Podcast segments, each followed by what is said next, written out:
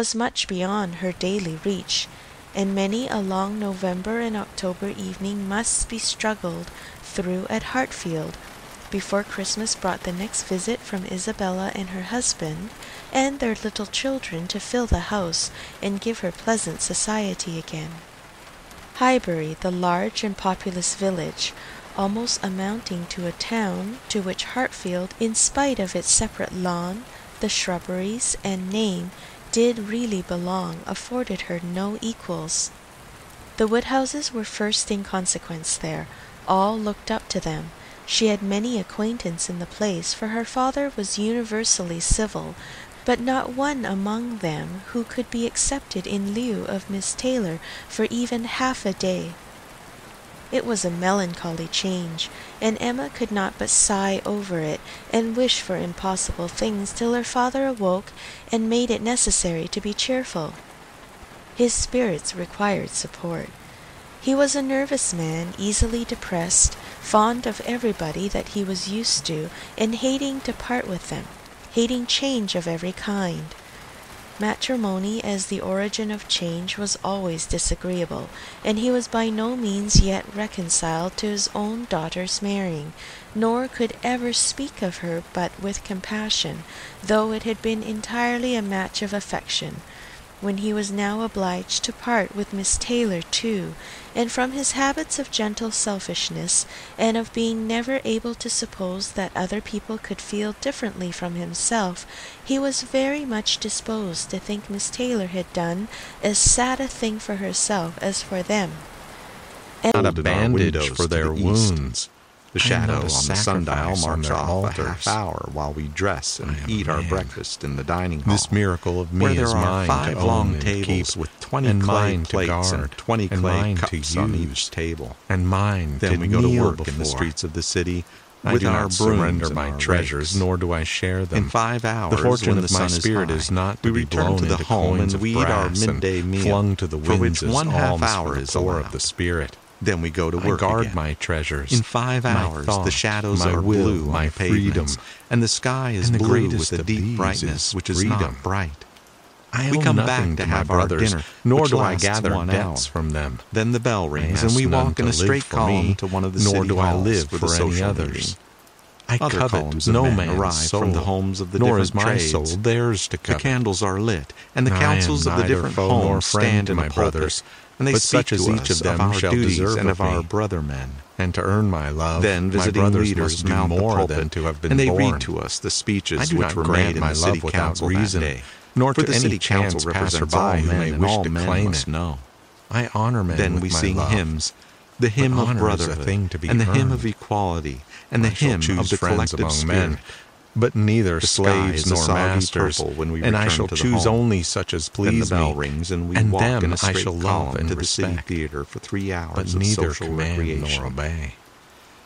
There, we shall join our upon the hands when we stage wish, with two walk great alone when we choruses so from the home of the actors, which For speak the and answer all together in two each great man voices. is alone.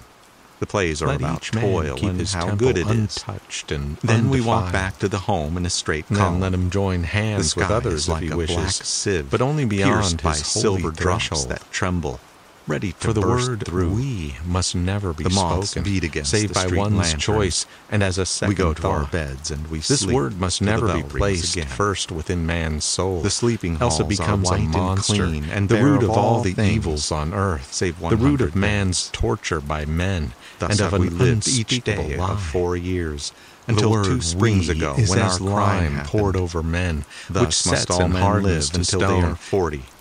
At forty they are worn out. At forty they are sent to the home of the useless, where the old ones live. The old ones do not work, for the state takes care of them. They sit in the sun in summer, and they sit by the fire in winter. They do not speak often, for they are weary. The old ones know that they are soon to die. When a miracle happens and some live to be forty-five, they are the ancient ones. And the children stare at them when passing by the home of the useless. Such is to be our life, as that of all our brothers and of the brothers who came before us. Such would have been our life had we not committed our crime which changed all things for us. and it was our curse which drove us to our crime. We had been a good street sweeper, and like all our brother street sweepers, save for our cursed wish to know. We looked too long at the stars at night, and the trees and the earth. And when we cleaned the yard of the home of the scholars, we gathered the glass vials, the pieces of metal, the dried bones which they had discarded. We wished to keep these things and to study them, but we had no place to hide them. So we carried them to the city's cesspool, and then we made the discovery. It was on a day of the spring before last. How she had devoted all her powers to amuse and attach her in health, and how nursed her through the various illnesses of childhood. A large debt of gratitude was owing here, but the intercourse of the last seven years, the equal footing and perfect unreserve which had soon followed Isabella's marriage, on their being left to each other, was yet a dearer, tenderer recollection. She had been a friend and companion such as few possessed, intelligent, well informed, useful, gentle, knowing all the ways of the family, interested in all its concerns, and peculiarly interested in herself, in every pleasure, every scheme of hers, one to whom she could speak every thought as it arose, and who had such an affection for her as could never find fault. How was she to bear the change? It was true that her friend was only half a mile from them, but Emma was aware that great must be the difference between a Mrs. Weston only half a mile from them and a Miss Taylor in the house.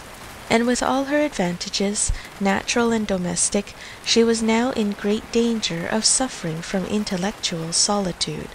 She dearly loved her father, but he was no companion for her. He could not meet her conversation, rational or playful. The evil of the actual disparity in their ages, and Mr. Woodhouse had not married early, was much increased by his constitution and habits, for having been a valetudinarian all his life, without activity of mind or body. He was a much older man in many ways than in years, and though everywhere beloved for the friendliness of his heart and his amiable temper, his talents could not have recommended him at any time. Her sister, though comparatively but little removed by matrimony, being settled in London, only sixteen miles off,